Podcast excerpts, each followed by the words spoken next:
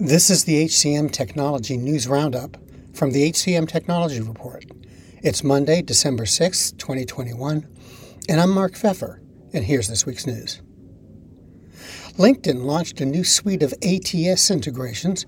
They're intended to help employers identify promising talent. The company said partners such as Smart Recruiters, Lever, JobVite, Clear Company, and JobScore will offer these capabilities over the next several months. Among the new services are Apply Connect, which helps identify qualified candidates based on LinkedIn skills data and screening options, and also new features for Recruiter System Connect, unified search, and recommended matches. They're intended to make the hiring process more seamless, LinkedIn said. DICE introduced unbiased sourcing mode, which allows recruiters and employers using talent search to anonymize information commonly associated with unconscious bias. For example, name, years of experience, and schools attended. DICE said the ability to automatically remove such information can help recruiters and employers make skills based decisions in their talent sourcing in addition to building out more diverse teams. RoleShare is a talent marketplace that matches professionals so they can apply and share one full time job. TechCrunch says they've raised an initial round of pre seed funding. The investment of more than $550,000 will be used to build an international role sharing marketplace. Smart Search announced a partnership with Job Robotics, a data automation software provider. Job Robotics' Job Source product syncs with vendor management systems, job boards, back office applications, and Smart Searches ATS, all to optimize the recruitment process. Recruiting services and technology firm Betts launched Betts Connect, a go to market recruiting platform. The top of funnel application matches vetted professionals who are actively looking for their next opportunity with tech companies looking to hire.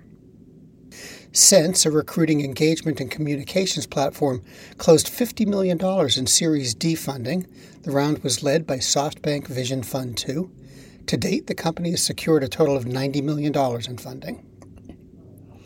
And finally, Decusoft, a SaaS provider of compensation, incentive, and total rewards management, appointed Michael Pyers as its CEO. Bob Lorenzo, who's led the company since 2015, will continue as a board member and take on a new role as Senior Vice President, Sales and Business Development. And that's the news. The HCM Technology News Roundup is produced by the HCM Technology Report.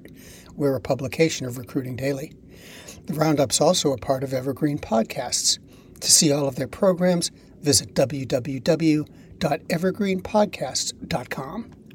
And to keep up with HR technology, visit the HCM Technology Report every day. We're the most trusted source of news in the HR tech industry. Find us at www.hcmtechnologyreport.com. I'm Mark Feffer.